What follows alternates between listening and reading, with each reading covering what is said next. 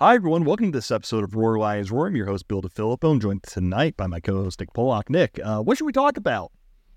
Oh, I don't know. I mean, Devin Witherspoon and the Seahawks are pretty fun. Ooh, I was hoping your answer there was going to be the words literally anything else. Uh, but as you could probably guess, uh, we are here to talk about Penn State suffering its first loss of the season over the weekend. The Nittany Lions lost twenty to twelve to the Ohio State Buckeyes in Columbus, in a game, Nick, that I thought Penn State was going to lose this game. I, I think you also thought Penn State was going to lose this game, correct? Yeah, I mean, it's, go back to the beginning of the year. We pretty much all predicted this as a loss. Yeah, and I think if you told me that Penn State lost this game because its offense just couldn't play the way that it wanted to play, even considering the fact, you, you know, even if J B Nelson is in their left guard, even if Landon Tangwell is in their left guard, uh, whatever else, I don't think I would have been too stunned. But having said that, not being stunned and having to sit there for an hour and watch it are two very different things. Boy, was it jarring having to sit there and watch that. Yeah, and I don't even really like... Yeah, I mean, not having Nelson... One was mm-hmm. weird. It was weird that he wasn't on the injury report at all and then didn't play. Mm-hmm. Um, but also, like, Ohio State's injuries were far more debilitating than what Penn State dealt with. So, mm-hmm. I mean, whatever. Yeah, we we saw what I would say is kind of the fully actualized version of Penn State's team. Like, there were... There was no major injury other than having to put in a guy in Vega Ioane at left guard who has played a decent amount of football. Like, he's not, by any stretch of the imagination, like some so, some totally new guy. This moment was too yeah. big for him, I think. But he's not totally new. And Amari Evans wasn't there because who knows? They didn't seem to have uh, Khalil. I, I, I want to give credit to Thomas Frank Carr uh, of On Three for this. Um, Khalil Dinkins played on special teams, mm-hmm. but he did. But he wasn't there for like team formation. Like, it was, we had Penn State. Penn State was able to throw its best punch. Nick, Ohio State wasn't able to throw its best best punch with Emeka Egbuka, Trayvon Henderson, and Denzel Burke all out. And I think even though you and I both expected this to be a loss, seeing that that was Penn State's offense's best punch, that leaves a bad taste in your mouth.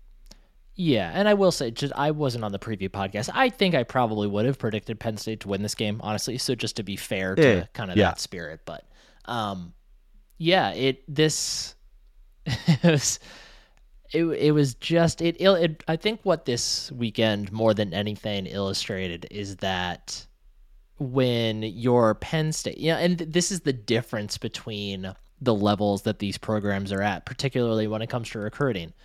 When you are Ohio State and you have certain deficiencies, they're a lot easier to cover up than when you're Penn State and you have mm-hmm. certain deficiencies. Like the Ohio State deficiency as it relates to, you know, offensive line and quarterback, like I think it's fair to say right now, that's a lot easier for them to hide because the rest of the overall talent level is just so much higher. Whereas when you're Penn State and you're trying to hide your lack of receiver talent, the Oof. other pieces, like there's a ton of talent on this Penn State team, but it's not quite at the level to be able to shield your deficiencies as well as Ohio State is able to do that, if that makes sense. Yeah, and I, I think coming into this season, you know, it's a it's a point that Matt Ring brought up a lot in the lead up to this game. Part of the reason we there, there are basically two big reasons why people thought this game could be different for Penn State. One, they had the five star quarterback and horror show for him in just about every way. You know, the dude's in tears after the game, talking about letting his teammates down and everyone to feel this game. Like he yeah. had, I don't even want to say a day to forget because I don't know if it's possible for him to forget a day like this. And then you look at the Nor three... Should he. Nor Good should players he. grow from this. Yes. And then you look at the three first-round picks, quote-unquote first-round picks Penn State has that we hang our hats on. Chop Robinson gets hurt, goes out of the game, sucks. I wish you could have seen this out. I don't know how big of a difference he makes if he is in this game start to finish, but I know he would have left some kind of imprint on this. Olufoshanu battled uh, with J T T, with Jack Sawyer, with whomever was being put uh, against him at left tackle. He, I, I think he allowed, uh, maybe I think he allowed a sack or was part of allowing sack. Like he he had pro- one of his worst games that we've seen. And then Kalen King, I think this is the guy that kind of shows the difference between Penn State and Ohio State. Kalen King is by all accounts, and I still think this, going to be a first-round pick, could be a top half of the first-round pick in next year's N F L draft. He just went up against the greatest college wide receiver I have ever seen, and I think I will see. And he got beaten over and over and over again, and I think that shows the difference ultimately between Penn State and Ohio State. Penn State has great players, talented players on its football team, but Ohio State just had more guys who were capable of doing stuff than Penn State's guys were capable of doing, Nick. And now we're we're sitting here. Um, I, I don't want to say there are certainly fans who are having an existential crisis. I think you and I aren't at that point by any stretch of the imagination. Uh, but it, it still sucks to uh, you know have to take your licks in a game like this. Yeah, I. I mean, like I, I was over this before the clock even hit zero on this one. Mm-hmm. To be to be frank, um, I, I don't know why I'm able to shake off Penn State losses more easily than like like Seattle Mariners losses hit me harder, and they play one hundred sixty-two of those. Like, I don't really know what it is. Maybe it's the fact that my wife gets more upset than I do, so then that allows me to kind of shift into the oh, it's okay role. I don't know, but um, yeah. I so the thing is, like I I think if you played this game ten times, these same exact teams, I think Penn State wins four of them.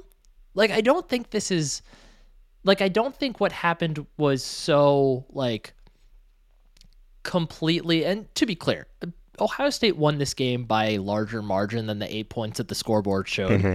But I also don't think it was some, like, egregious beatdown. Like, I don't think Penn State was that far away here. And I, I think Joel Klatt, the way that Joel Klatt put it, I think was honestly perfect. Like he said, these are two really evenly matched teams.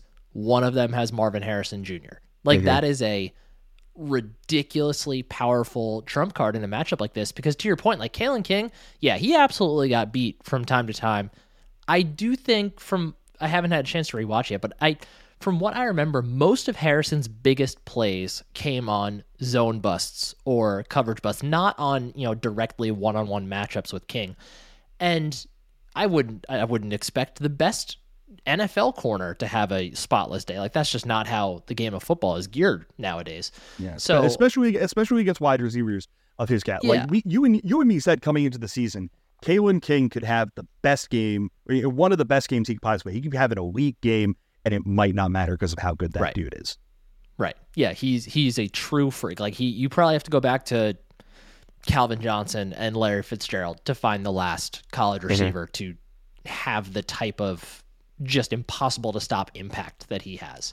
Mm-hmm. Um, but yeah, like it's it, you're. I very much like I am not anywhere near that this existential crisis point that so many fans seem to be because, and it's partially because I do think Penn State is good enough to win this game were they to somehow play again. But also, like this just illustrates like where, like the hardest thing to do in college football is to like Penn State has taken a bunch of steps up the ladder. The hardest step to take is the last one, and. Like the talent discrepancy is still very much apparent. Look at the twenty twenty-four recruiting class. We were on three, just released those new rankings. Ohio State has two, the number one and number eighteen players in the twenty twenty-four class are both receivers, both coming to Ohio State. Penn State's first guy on that list is, I think, Quentin Martin at number like sixty something. There's Penn State is absolutely improving and getting better in every capacity that a college football program can improve to. But Ohio State is still Ohio State, and there's still a ways to go to get to that point. And if if nothing else, this game just showed that, you know, just illustrated that gap. Like it's still, it is very much still there. That doesn't mean that Penn State is incapable of beating Ohio State. Like Ohio State lost to Iowa. They lost to Purdue the last however many years. Like things like that can still happen. But when you're Penn State and you're getting the absolute best shots from both Ohio State and Michigan every single year because you are one of their marquee games also. They need to put on a show against you. When you're going to continue to get their best shots, like this is, it's just going to happen. And Penn State could break through, but they're still at a talent discrepancy here. It still exists. Yeah, I'm going to read a fun stat. Um, a stat that would make me laugh if it was literally anyone else. Total yards on Monday, uh, on not Monday, Saturday. Penn State had two hundred forty. Everyone else in Ohio State had two hundred three, and Marvin Harrison Junior had one hundred sixty-two.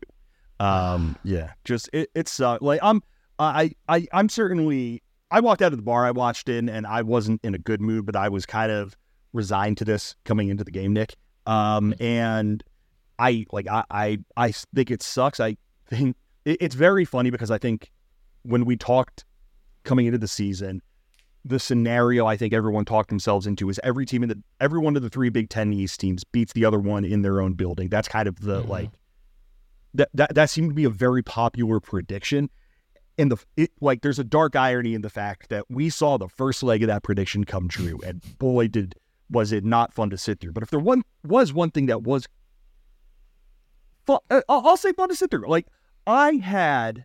We're, we're, we'll get to the offense uh, after the home field ad here in a bit, but I had a blast watching Penn State's defense play in this game. Just a group of guys were called on time and time again to do something. And if you basically take out that one time that Cade Stover went up and over, uh, I believe, Kobe King to mm. get them right down to the doorstep, no one else other than Marvin Harrison Junior was consistently able to do anything against this Penn State uh, defense. They ran as a team for one point nine yards per carry. Again, that comes with the caveat uh, that Trayvon Henderson did not play in this game. You look through their the rest of their receivers, Cade Stover, four catches, seventy yards. That one thirty-yard gain meant he had three for forty on every other reception that he had. Carnell Tate, three for twenty-one. Chip Trainum had one nineteen-yard gain. Julian Fleming, one catch, nine yards. Xavier Johnson, one catch, six yards. Obviously, Emeka Egbuka didn't play in this game. But I think Penn State's offense, Nick, I defense, apologies, lived up to the these guys are a group of rock stars reputation that they had in keeping Ohio State from running the ball altogether, pressuring Kyle McCord a decent amount. They basically did everything they could do in this game other than turn a turnover into a touchdown, which they did, if not for the fact that a penalty flag got called. Yeah, it's... What are your feelings on... I mean, I... First, do you agree with, did you agree with the flag? I agreed with it. I thought it was a good call. It, it, it was weird because I thought that by the time King held on to him... Yes, this is the nuance, yeah. Everything had, like, it was basically in a situation where, well, let, I, let's kind of take one step back here. If Kalen King doesn't hold on to him, I don't think Kyle McCord is in a position where he could throw a football right to Marvin Harrison Junior because Penn State had already gotten back to him. And I wonder if in that seeming, it, it seemed like an hour and a half that they stood there and talked about it, but it was probably only about two minutes after Curtis Jacobs Uh, made what like that is one of the best defensive plays I've ever seen someone make by Curtis Jacobs to get there, get the ball out, pick it up, run it back. They probably talked for two minutes. It seemed like an hour and a half. And my guess is that's what they were discussing. I think, yes, it probably was a hold. But again, the difficult part for me, Nick, is that like that didn't seem to me like it. And maybe there's my blue and white colored glasses on here. I did not think that impacted the play. Yeah, no, I don't either. I very much agree that it the play, like Marvin Harrison was already taken out of the play. Also, like Harrison does lean down into King on the play. So like there's like a little little gamesmanship on his he's, part there as well. He is trained in the dark arts, man. Yeah. Um yeah, I I thought the same thing during the review. I was wondering if if the conversation was was the ball out by the time the hold was happening, because then I I I'm assuming you get into the whole like, well, once the ball's tipped, like it's it's that whole thing, but I, yeah. but then again, I was thinking like, well, if it's holding, it'd still be holding, right? Because it's a return, and there. Were, but regardless, um, that's what I assume the conversation was. It, about it as happened well. against my it happened against my team, so I'm upset about it. Yeah, yeah, exactly. Like it, it objectively, I objectively it was holding, but to your point, like there was no play to me, no play to be made there. Just unfortunate the way it worked out, because yeah, that was absolutely one of the coolest defensive plays I have ever seen. Like mm-hmm. from top to bottom, that was such an awesome, awesome moment for Curtis Jacobs. It sucks that it didn't count. Sucks. Yeah.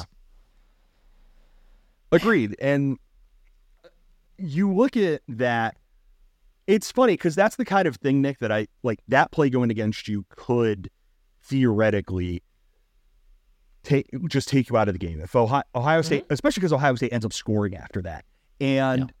it didn't. Like they played like the unit that we all know they, they are for sixty minutes. And I, I think everyone coming into this game is talking about, well, Penn State, you know, still has to, I mean, we, we just did this. Penn State still has to close the gap on Ohio State.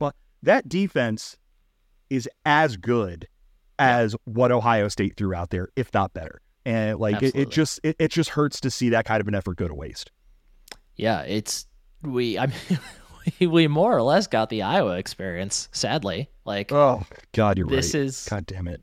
This is an incredible, incredible defense. Manny Diaz is a phenomenal play caller. He understands his personnel so well. Like they're, he puts them in just absolute perfect positions to succeed. Um, you know, some some wires crossed on coverage has been passed off in the middle of the field, notwithstanding. I mean, that's a bummer. That's going to happen though. Um, but yeah, this is such a remarkably good defense, but it also illustrates that in twenty twenty-three, it doesn't matter if you have the best defense in football if you if your offense can't support it. Yeah, hence the Iowa experience. Yeah, I mean, is there anything um, anything else you want? Uh, one thing I do want to mention about the defense, because I think this needs to be, I think this needs to be brought up, and they need to get praised for this specific thing, and this is that. That in the third quarter, Ohio State has the ball on the doorstep. Uh, they get an explosive play in the passing game to Marvin Harrison Junior Uh, a little bit later is Cade Stover going up and mossing Kobe King. Ball's on the Penn State nine-yard line. From there, first and goal from the nine, Chip Traynor runs for three yards. Second and goal from the six, Devin Brown runs for five yards, gets stuffed. Third and goal, Mayan Williams runs, blown up in the backfield, down to the two. Ohio State decides by in Dom that DeLuca. moment. By Dom DeLuca. Ohio State decides in that moment, we're playing to win this football game. Fourth and goal, Penn State's two-yard line. They send their offense out there. Kyle McCord goes to Car- Carnell Tate, swatted away, not getting it. And this is what hurts about this game. This is what hurts the most for me about this game. Nine tackles for a loss, two sacks. They came up time and time again. The dam breaks at the very end of the game because uh, they try passing off. Uh, I believe Abdul Carter tries passing off Marvin Harrison Junior and he runs into, uh, I want to say, Kobe King. Mm-hmm. Is there anything else you think they could have asked for from Penn State's defense to help them win this football game?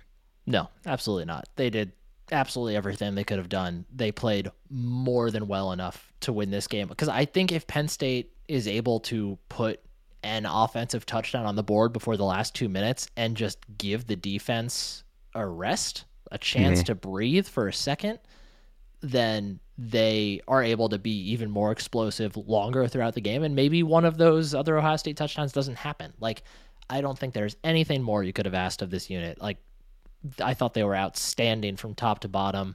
I thought Adisa Isaac had one of his better games as a Nittany Lion. He looked fantastic. Mm-hmm. I thought Zane Durant looks great. Obviously, he had that splash play, that tackle for loss, uh, pretty close to the Ohio State goal line, if I remember correctly. It was pretty deep in their territory. Kobe King, I, I thought, played really well. Like, I know he had that coverage bust, and he got mossed by Cade Stover, but he also played that pass to Cade Stover about as well as you would expect yeah. a middle linebacker to play it. Yeah, I, so, um, sometimes a guy in the other team, And this, yeah. this hurt Penn State on the other side of the ball. Sometimes a guy in the other team just decides I'm making a play here. And yeah. Penn State had no guys who could do that. Ohio State had one all game and one in that moment. Yeah, it happens. Um, and then also, I think uh, Denai Dennis Sutton deserves praise too for yeah. stepping in for Chop Robinson, because um, you know Dennis Sutton hasn't really had to play with that much of an expanded role to this point. and he did it going up against a top five team, and he played really well. I know he just missed on a sack at one point, if I remember correctly. Um, but I, th- I thought he was great. And I think obviously we hope Chop Robinson is able to uh, bounce back soon. It seems like it's probably a concussion. Um, Fingers crossed. Yeah. But if he does have to miss any time, I think Manny Diaz should feel pretty safe knowing that he has denied Dennis Sutton there and that he has some depth there. So, um, yeah, obviously hoping the best for Chop. That was that was tough to watch for sure. Yeah, hey, and, and now it's time for us to talk about Penn State's offense, and it's not fun. It's a really... First, though, Bill, should we talk about Homefield Apparel? God damn it, Nick, I was doing a transition into that. Oh, I'm sorry. Yeah, so despite the fact that I was going to do this really cool thing... Uh, hold on, hold on. Let's reset. Do it anyway. Nope, do it. Nope, I want the nope, full nope, experience. Nope, nope, nope. We're not doing that. You ruined it. You ruined this for the listener. I hope all of you leave us a one-star review on Apple Podcasts where you say Nick is a scoundrel. Uh, please don't actually do that. But yeah, our pod is sponsored by Homefield Apparel. Uh, Homefield's been our sponsor since the very beginning of going podcasts only. They've been nothing but great to us, and they've been nothing but great to Penn State fans. You go on to their website and look at their collection of Penn State attire, and they have so much stuff that I'm sure every single Penn State fan would want to have in their collections, whether it's short or long sleeve t-shirts, whether it's hoodies, whether it's joggers, whether it's quarter zip, whether it's a hat, or what they released last week. They released this beautiful bomber jacket. Uh, it's blue and white, Penn State logo on the front, says Penn State across the back. One of the coolest pieces of apparel that, apparel that I have seen uh, in their collection. I, it's all great. It's all fun. I'm currently wearing Uh, my Happy Valley Homefield t-shirt right now. Nick, uh, do you have any Homefield gear uh, on your person at the moment? Not not currently, no, but I have been meaning to go on because I need to order that Rose Bowl shirt. It is yeah. gorgeous. Yeah, that's I actually, uh, after the game, I was walking around. Uh, my girlfriend and I went to go get dinner at a taco place uh, not too terribly far from me. And on my way out, I saw a guy wearing that shirt, and I nearly mm. pointed at him and said, oh, man, I love Homefield Apparel. Uh, but I didn't because he was sitting with Ohio State fans, and uh, oh. my girlfriend's an Ohio State fan, and I could just tell by the eye contact that neither of us wanted to be there in the moment. Uh, but if you want to do something that you actually want to do, you can go into Homefield Apparel, do some retail therapy, cheer you up after the loss. Use the promo code R L R twenty-three for fifteen percent off of your first order if you've never ordered from Homefield Apparel before. Again, if this is your first order from Homefield Apparel, use the promo code R L R twenty-three for fifteen percent off of your first order. Thank you again to Homefield Apparel for sponsoring this podcast, every podcast that we do, uh, and for giving us a reason to have a place where we could talk about Penn State's offense, Nick. Um, not yeah. good.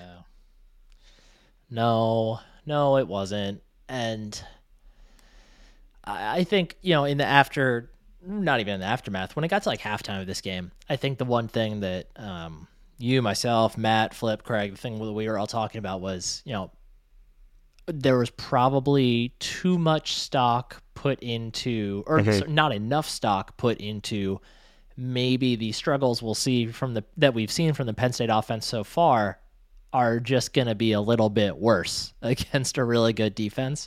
Um, and th- that's, they were, that's exactly what happened. Like exactly what we saw in the first half against Northwestern. Mm-hmm. is what we saw against Ohio State, just magnified against a better defense. It sucked. Yeah, and right now you look at uh, Ohio State. One, one thing that you and I also mentioned uh, to one of us, I mean, to, we mentioned to one another, is we didn't do a good enough job talking about how good Ohio State's defense is. And I think yeah. that was a bit of analysis that was kind of missing. They're up to fifth defensively uh, in defensive S P plus.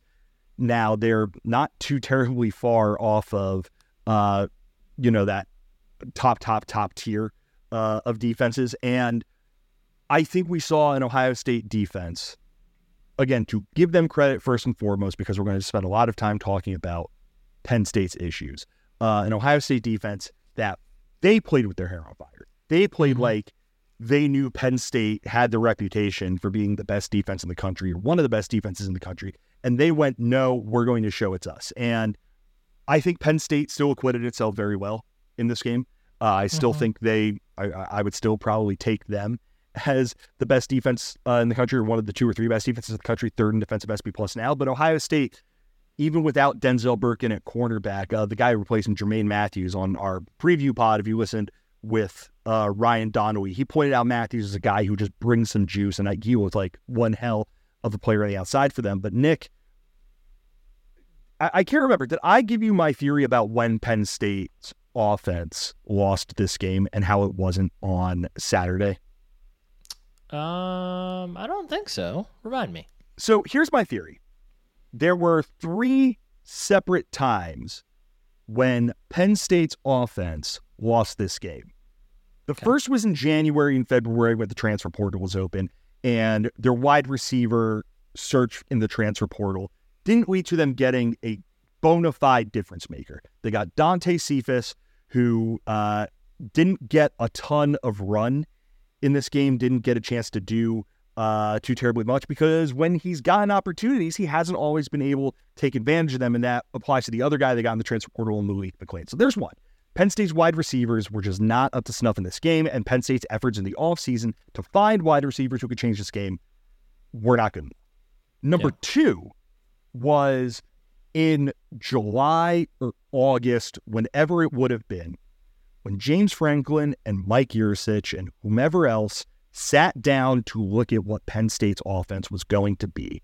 And after years and years and years of, we want big plays, we want explosive plays, we want runs of twelve or more yards, we want passes of fifteen or more yards in the, you know, which we track. I, I believe it's been reported extensively, and I think Franklin's even said, those are the numbers that we look for. Uh, we want to get our athletes in space one-on-one with other guys, put them in positions to make plays, and if they do that, they're going to be successful. And they looked at all that, and they looked at this roster and went, I don't know if we can do that. We're going to go in the other direction where we're going to play ball control. We are going to run the football. We're going to win the time of possession battle. Uh, we're not going to turn the ball over, which has always been a thing for them. And they make that radical shift away for whatever reason.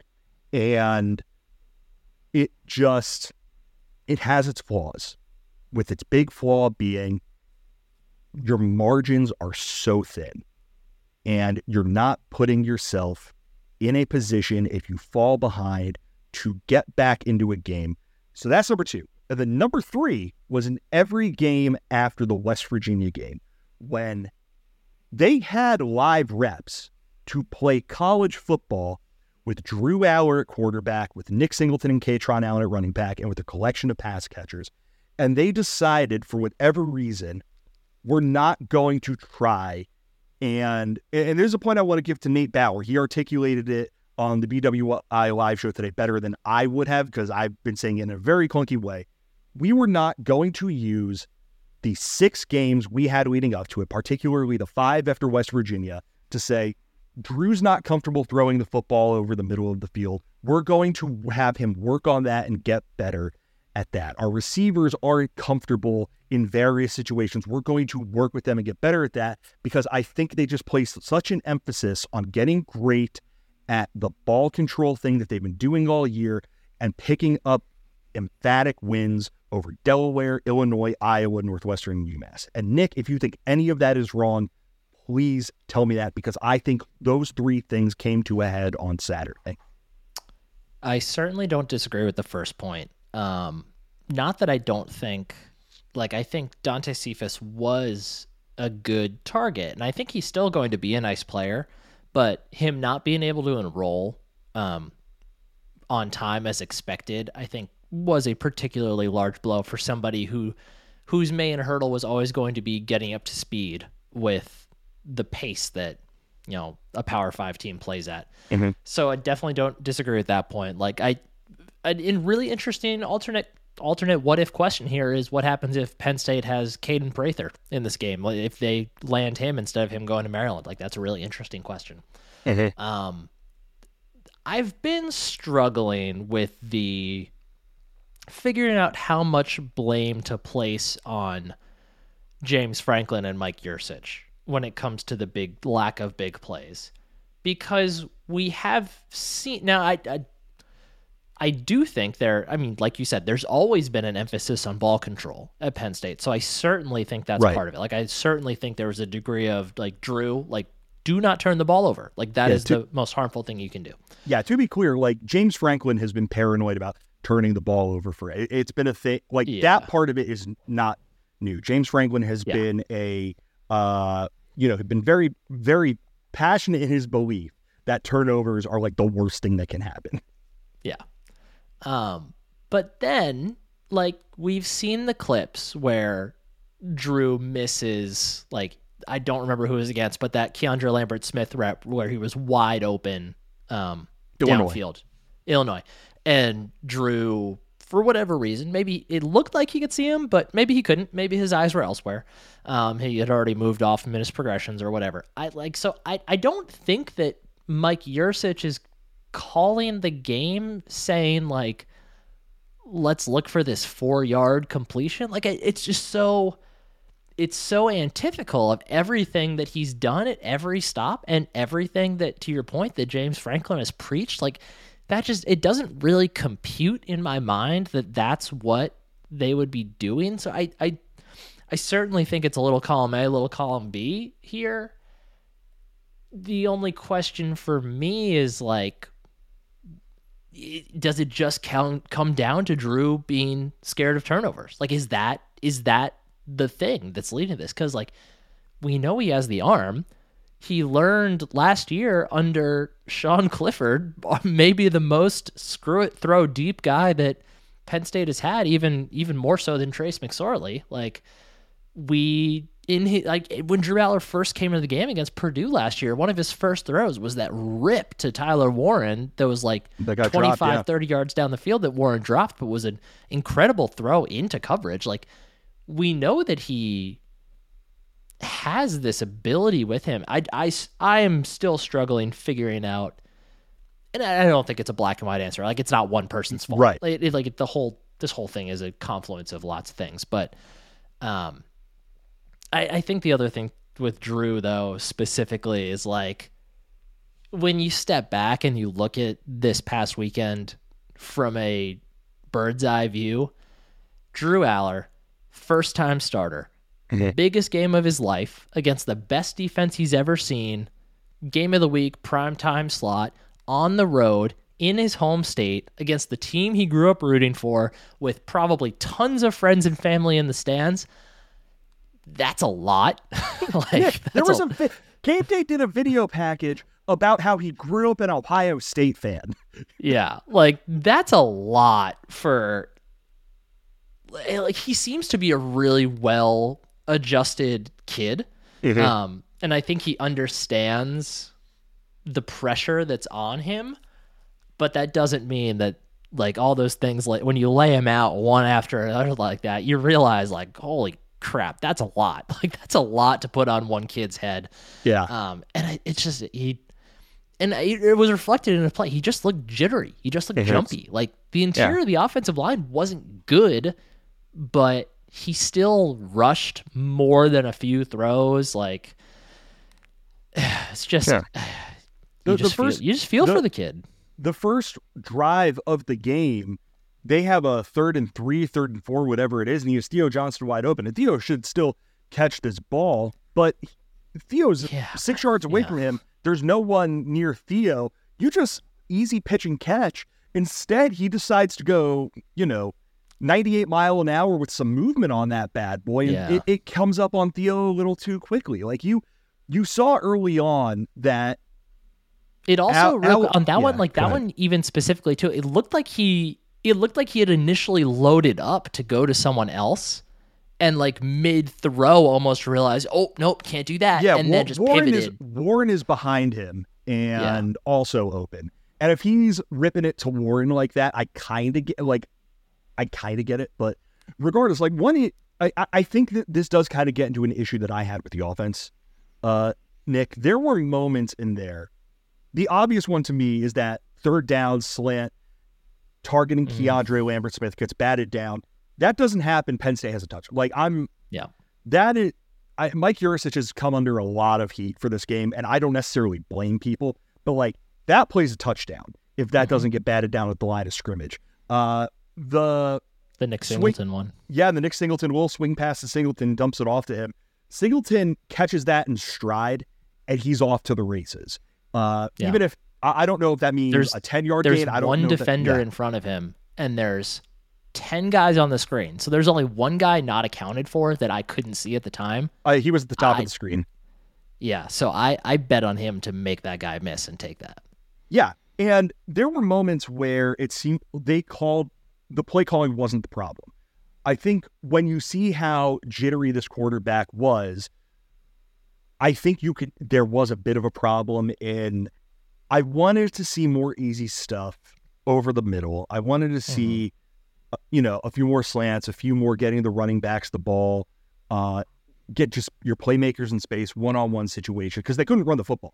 Like, I know everyone says, uh, uh, Singleton ran it uh, nine times, Allen ran it nine times, Singleton was averaging five point three yards per carry. You got to give it to, to him more. Uh, second drive of the game, Nick Singleton, uh, or was the third drive of the, I believe it was the third drive of the game. Singleton ran for thirty-six yards on two carries. Uh, forty-eight minus thirty-six is twelve. Nine minus two is seven. He had seven carries for twelve yards the rest of this game, and I think a lot of that has to do with interior of the offensive line. Penn State had a bit of a tell on some of its uh, runs. You go and look, and third and t- their first drive in the third quarter, third and two. They're near midfield. Hours two for two on the drive. They're getting into a little bit of a rhythm. Very manageable third down. I think Ohio State might have noticed that when Penn State brought its tight end across the formation, that they identify that as they're going to be running the football. He's going to be getting the backside edge players. Ohio- Penn State's interior defensive line gets pushed back. Ohio State's linebackers crash. It goes for like a five-yard loss or something like that. So that wasn't working. The running game just in general had a bad game. I think J B Nelson's uh, not being there was a big issue. So where I do have a little bit of criticism for Mike Yurcich, James Franklin, whatever, is it never seemed to me, Nick, like their number one priority was we need to get Drew, you know, for a basketball reference, we got to get him to the free throw line. We have to find ways to get him fouled so we can get to the free throw line. Hit the hit a couple easy ones, see the ball go through the rim, and then he's able to start launching from three.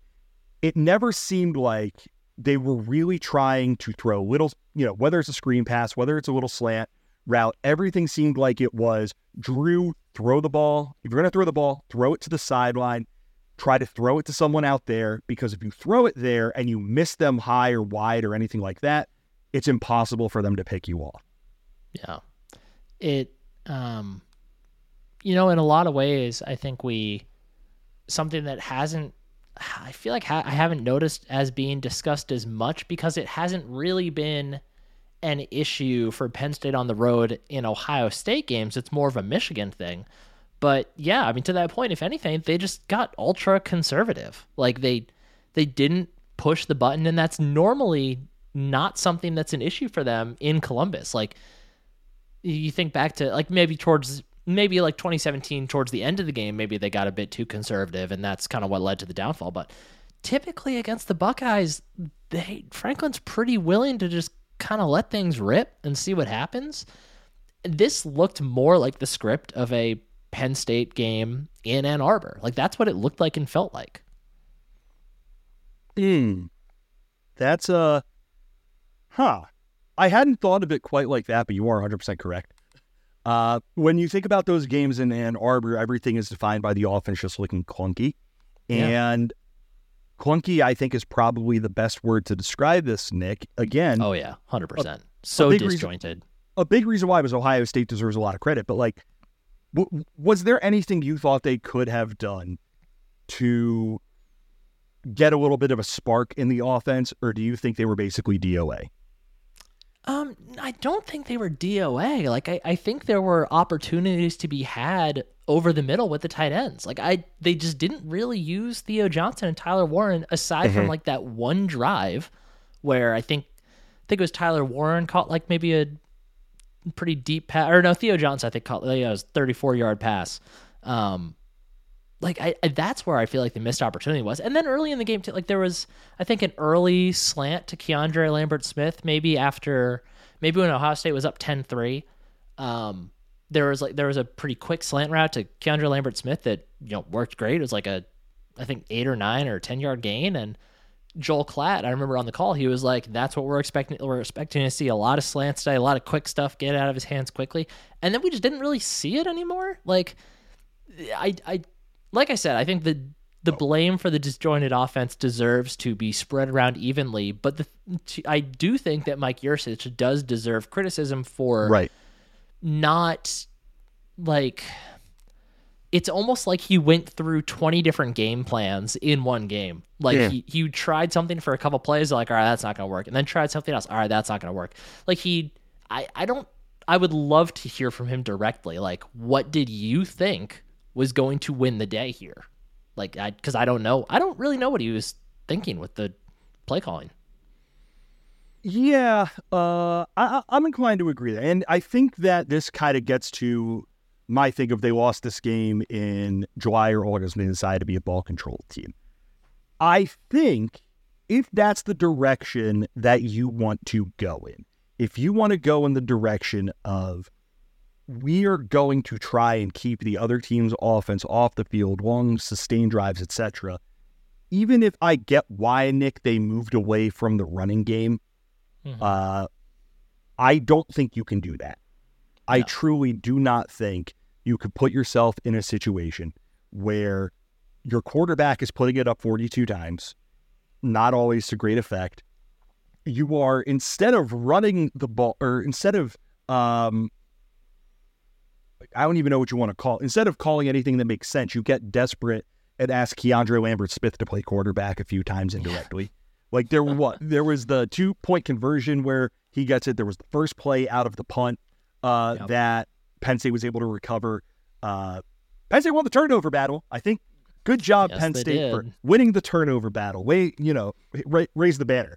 Uh, where they asked Keandre Lambert Smith to throw it. And I get in theory why you do something like that. It, it just feels so desperate. And yeah. I want Drew Allar throwing to Keandre Lambert Smith in a position where Keandre Lambert Smith can be a receiver. Um, and then I believe there was like Uh, an attempted reverse or something where maybe Keandre was supposed to throw it in Ohio State. So like everything felt. Can I to say me- so? I think that yeah, reverse. I th- it was like a. I think it was like a triple reverse. I think it was too good because I didn't even realize that Allar didn't have the ball the whole time until he like loaded up to throw it. Mm-hmm. And I almost wonder if like did Ohio State just think he still had the ball and that's why they were on him so quickly. Like it was that was a super weird. And the camera work didn't help either, but that was a really weird play. Yeah, so you have all this stuff happening around a quarterback who is brand new to this, and I do want to take two minutes, Nick, to discuss Drew Allar specifically, um, because. The idea of this game for Penn State, the idea of coming into this game for Penn State was a big reason why they were going, this game was going to be different for them was, you know, I, this, this is going to sound like I'm trying to troll Matt specifically, which I'm not, I'm not trying to do because I think this is like a legitimate reason why people felt a lot of optimism in this game. The five-star stepping in here was going to elevate the team. Or elevate the quarterback play specifically over what they got from Sean Clifford last year, the year before, et cetera. And I completely get why you'd think that. But instead, we look at his recruiting ranking, which is a really good indicator of what he can end up being. And not we look too much on that. Instead of, he's a young quarterback, they clearly wanted to ease him along for the first month or so of this season, for the first month and a half this season. He had real troubles on the road. And then the first time he faced real adverse, like real adversity, not uh, Illinois has zero, has one good player, that one, or one and a half good players, two, whatever you want to say. And they're putting their imprint on the game, but come on, they're not actually going to threaten us. Everything came crashing down. And he just got caught up in quicksand. And it almost makes you think we did a disservice to Drew Allar by putting that much on him right away. Um, I don't like. I don't think his he's going to end up being a bust. I don't think he's uh, Anthony Morelli two point oh or anything like that. But for him, like this, th- this was the worst case scenario, and I think we have to acknowledge that. Yeah, it's you know, it, like we talked about before, with Ohio State being able to more easily cover up deficiencies, one of the reasons for that is because they have mm-hmm. their young, first-time, former five-star quarterback paired with an unbelievable receiver room. Like, yeah. Kyle McCord is... I, I think Drew Drew Allar is more naturally talented than Kyle McCord, I think. He, he but was, Kyle McCord... McCord had an okay game. He was okay. Yeah. he McCord is... McCord is getting along just fine because he has security blankets. He doesn't have to elevate his receiver room. His receiver room can elevate him. Penn State does not have that type of receiver room. They need Drew Allar to elevate them, and he's just not at that point yet. And it's shouldn't be surprising that he's not at that point yet because he's a first-time starter playing in his seventh game against the best defense he's ever seen. Like that's yeah. It's just where it's just where the program's at. That's where the wide receiver room is at right now, and that's due to a litany of reasons. It's due to it's due to the revolving door at wide receiver coach over the last few years and the impact that that has on recruiting. Not that Penn State hasn't recruited dudes at receiver. They've gotten a lot of talent. It's just not the same. Yeah, and Franklin had uh, a quote after the game. I'm trying to go back quick enough to find it, but the gist of it, uh, let's see. Uh, he said, Drew needs some guys to make a play for him on a more consistent basis. And even with how much Allar struggled, like, that's true. Like, Trey Wallace is back and healthy. Keandre Lambert Smith was, you know, he was there. He ended up being Penn State's top receiver on the day. Keandre caught um, five balls or six balls for fifty-two yards, eight point seven yards per reception. The tight ends that we, you know, the much ballyhooed tight end room that Penn State has, Theo Johnson caught two balls for thirty-nine yards. Tyler Warren caught one for eleven yards. They just haven't done enough. He hasn't gotten enough help. And even though he has really struggled, it's hard for you to not struggle when your team can't run the ball consistently, when yep. uh, you don't have guys getting open consistently enough. And when you have that mixed with the flaws that we've seen in his game, he doesn't throw the ball over the middle of the, like, just doesn't. Mm-hmm. He can sometimes be inaccurate. He could sometimes not know how much he needs to put on. He gets happy feet under pressure, all these things. Everything went wrong for him. And I think this is a really good point, part, Nick, for us to look forward a little bit and talk about where Penn State's go from here, goes from here. Like, it's it's easy for us, anyone, and I wouldn't blame them for sitting. Actually, no, real quick, I want to ask. Fourth and four, forty-three-yard line, seven seventeen left. Penn State decides to go for it. They don't get it. Ohio State scores on the next possession, makes it twenty to the, twenty to six. Did you like them going for it there? Yes, just because I,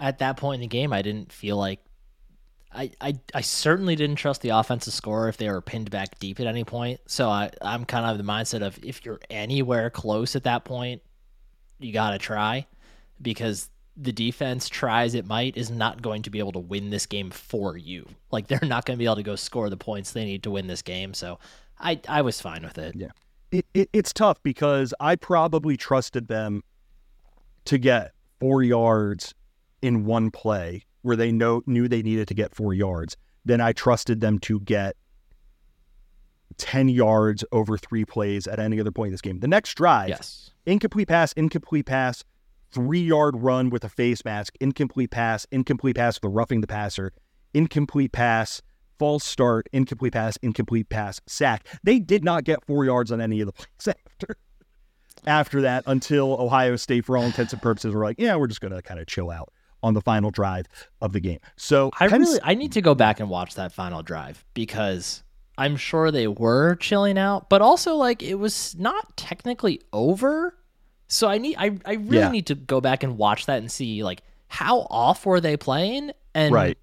like, or was this truly Drew finally, like, being like, well, might as well just deep breath, yeah, might as well toss it around now, nothing, Same. nothing to lose. I need to go look at that too. So, like, Franklin was aggressive, it didn't work out. Everyone wants the coaches to be aggressive until they're not, and yep. until it, until they are, and it doesn't work.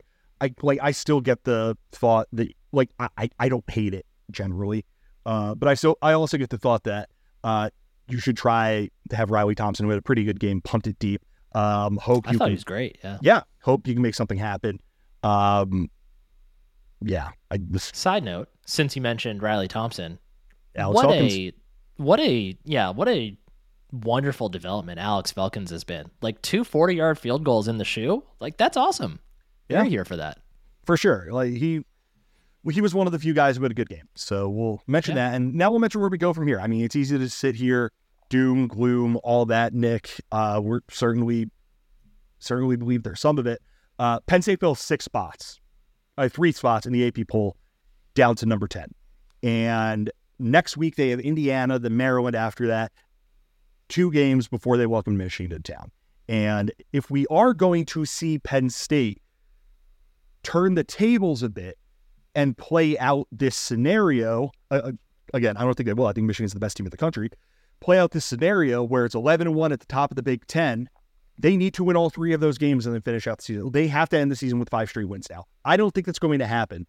But if Penn State were to use this game as a launching off point to do something different, better, et cetera, how do they do that? What does that look like? And where do we go from here so that when Michigan comes to town, we're not seeing essentially this exact same performance by the offense again? Because I'll say this, if they don't change anything, they're doing this again against Michigan. And if you think it wasn't fun watching Penn State do that in the shoe, oh, watching them do that in Happy Valley is going to feel so much worse, especially against a Michigan defense offense that I think is going to be able to move the ball a bit more easily and effectively on this defense. Yeah, it, if they do this again against Michigan, it's going to be worse. Like mm-hmm. it'll it'll be worse. Yeah, um, probably. I I guess we I guess we don't know for sure still how good Michigan is, but they seem pretty good. Um, yeah. I as far as going forward, I I mean the quick easy answer seems to be you know use your damn tight ends in the middle of the field. Like that seems like a really easy way that should be able to open things up a little bit more on the outer on the outer edges of the field and for the run game, because like if you can get those out routes to the sideline open, you know Drew has the arm to throw those balls. Mm-hmm. Like you just can't allow defenders to consistently be getting guys so close to the sideline that that throw is impossible. Like to me, it's just however whatever you need to do to be able to access and open up the middle of the field is what the goal needs to be here, because uh, you mentioned earlier, I don't think the run game deficiencies are because of the backs or or even the offensive line. Like I think the offensive line run blocking is a little bit worse than last year, um, and that you know that could mainly just come down to the absence of Juju Scruggs, honestly. But um, I also don't think they're really even being given a chance because defenses are just loading up, knowing yeah. that you know I mean. Even the worst teams, like they're like, I mean, yeah, we're probably going to lose this game, but Allar's not going to throw down the field on us. So like, why, why bother covering that space? So whatever it is to do that, whatever they can do to access the middle of the field in the passing game, I think that has to be, that has to be focus number one. Um, cause if you can start ripping off slants or anything over the middle of the field in like that ten to fifteen yard range, it's just going to do wonders for the running game, and then that in turn mm-hmm. will do wonders for the pass. Like that's how you can recreate that symbiotic relationship, because right now it's just a broken chain. Um, so that to me has to be that has to be number one. Yeah, and I for me it's less about trying to access the middle of the field uh, and more about just trying to use it and trying to encourage yeah. a quarterback to put the ball in that area of the field, because he doesn't even seem comfortable looking there. And I, I honestly think a big portion of it is this fear of turning the ball over. And do you think a pick would help him? I, he, here's my thing, Nick, and I said this to our group of friends. He didn't throw an interception on Saturday. He went eighteen for forty-two with one hundred ninety-one yards with a four point five yards per attempt. He, they had a three and out, a four play drive with a punt, a six play drive with a field goal, four plays and a punt, three and out, six plays in the punt, four plays in a punt, three plays in a punt, three plays in a punt that got recovered by Penn State before no, three more plays with a punt, four plays turnover on down. Like, how is that different from turning the ball, from like actively handing the ball to the other team? That is the kind of shambolic performance that to me is just as bad and just as demoralizing as throwing an interception. Like yeah. I, we're, we're so far past the point of him throwing a pick would help him. Him playing well is the thing that would help him. Him getting confidence in what he could do throwing the football would help him. And I think that Indiana this upcoming weekend is a perfect opponent for that. Indiana, ninety-fifth nationally yeah. in S B plus, ninety-ninth offensively, eighty-sixth defensively. Penn State's something like a thirty-one point favorite in that game. It's happening in Happy Valley. And I'm saying all that to say this. If you can't use, if they decide to go back to what they did for the first six games of this season, well, after the West Virginia game, we'll say, and say, we're going to lean on Katron, we're going to lean on Nick, they're going to run the ball for f- somewhere between four and four point six yards per carry. We're not going to put too much on Drew's plate just because we don't trust. We think we need to hold his hand a little bit more. They are going to get turbo nuked by Michigan. You have to yeah. take what happened against Ohio State, look at the things that you struggled at, and use this game and potentially the Maryland game. That's a that's going to be a tricky game uh, for as easy, much as it is fun, much fun as it is to rag on Maryland. Uh, that's going to be a tricky game in College Park. Uh, F P I has Penn State is about an eighty-three percent chance to win it. Maryland's like thirty-second in offensive S B plus. But Indiana is not going to threaten them. Indiana is not going to seriously threaten them. And you have to use this game against Indiana as a launching off point for the final five games of your season. Or are you going to take it as an opportunity to get live reps to work on things that you need to get better at? Or are you going to take this as the most important thing that we could potentially do in this game is be conservative, not put too much on Drew's shoulders, and grind our way to another game where we win something like, you know, thirty-five to nothing because we just don't, we're just so worried about messing this kid up. Because right now they are in the process of messing this kid up. You are messing this five-star gem of a quarterback up if after that game last week, you do not trust him to be the guy, or you do not say, we're getting behind you. We're using this as an opportunity to let you see and try and do things that maybe we haven't trusted you to do in the lead up to this in a very controlled environment for you to do those sorts of things. And I don't know if they will, Nick. I hope they will. I hope they run Indiana off the field. I hope Drew throws for four hundred fifty yards, five touchdowns, and maybe one interception in that game. But who knows? I I I, I do think it's important to stress, and I'll let you say this before I wrap it up. Like, for as much as that game sucked, and as ominous as we that Michigan game now appears, Penn State is still in a spot where, if it can sort itself out by the time Michigan comes to town, it could be in a position to do the thing that everyone has said Penn State has the potential to do this season, which is be right there at the very top of the Big Ten East. Yep, it is. And it's almost what makes me wonder, like, if you want to go full tin tinfoil hat conspiracy, like, was Franklin, like, obviously they wanted to beat Ohio State, but at the same time, they were were they like, ah, if we lose, it's not the end of the world. If you really want to go full Twitter conspiracy there. Oh, yeah, let's do it. Um, but, yeah, no, to your point, like, it's everything they want is still on the table. Like, yeah. yes, you are, you're assuming that Michigan also goes and beats Ohio State. I think they probably will, just because I think this Michigan team is so well-suited to beat Ohio State. But, you know, at the same time, that's also why they're well-suited to beat Penn State at the moment, because mm-hmm. Penn State is, you know, spiritually trying to emulate what Ohio State does. So, um, but yeah, like it's, it's all still there. Like it, if you can find a way to use all this immense talent you have, you can still beat Michigan and you can win the Big Ten East. I have long given up on trying to keep track of tiebreakers and where we're at with those. But from the little I understand about it, it seems like we're still in good position as far as Penn State goes in that regard. So it's, it's all still there. Like this is a group of eighteen to twenty-two year olds, and a game like this is either going to be, you know, it's either going to be the ass kicking that puts them into gear like the twenty sixteen Michigan game did, or it's going to be the, you know, the thing that defines the season like so many other Ohio State losses have in years past. Mm-hmm. So it's, if nothing, like I,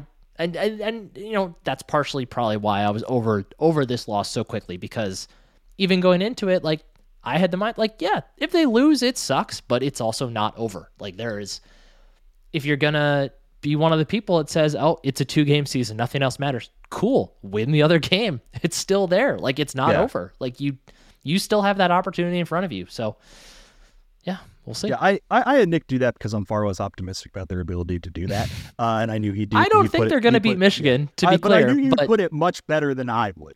So, uh yeah, I think that's it for the pod. Uh, thank you, everyone, as always, for listening. Make sure you, wherever you go to get your podcast, you go and subscribe. If you use Apple Podcasts, please go leave a five-star review. If you use Spotify, please go uh, leave us five stars there. Use that Q and A feature, uh, especially after a game like this. It gives us a little bit more uh, to talk about. We get a little bit more of a sense of what you guys uh, are thinking. Uh, if you use YouTube, hop into the YouTube comments. Be cool, but talk about this with other Penn State fans. Uh, make sure you follow us on Twitter at R L R blog. I put out the tweet after the game. How are we doing? Go ahead and vent. Just don't be a dick. And we got one hundred sixteen replies on that bad boy. So uh, it's a good place for you to talk about things over there if you would like to talk over there. Uh, and yeah, one last time, I want to say thank you to our sponsor, Homefield Apparel. If you've never ordered from them before, use the promo code R L R twenty-three for fifteen percent off of your first. One last time, thank you everyone for listening to this edition of Roar Lions Roar. For Nick Pollock, I'm Bill DiFilippo. Take care, everyone.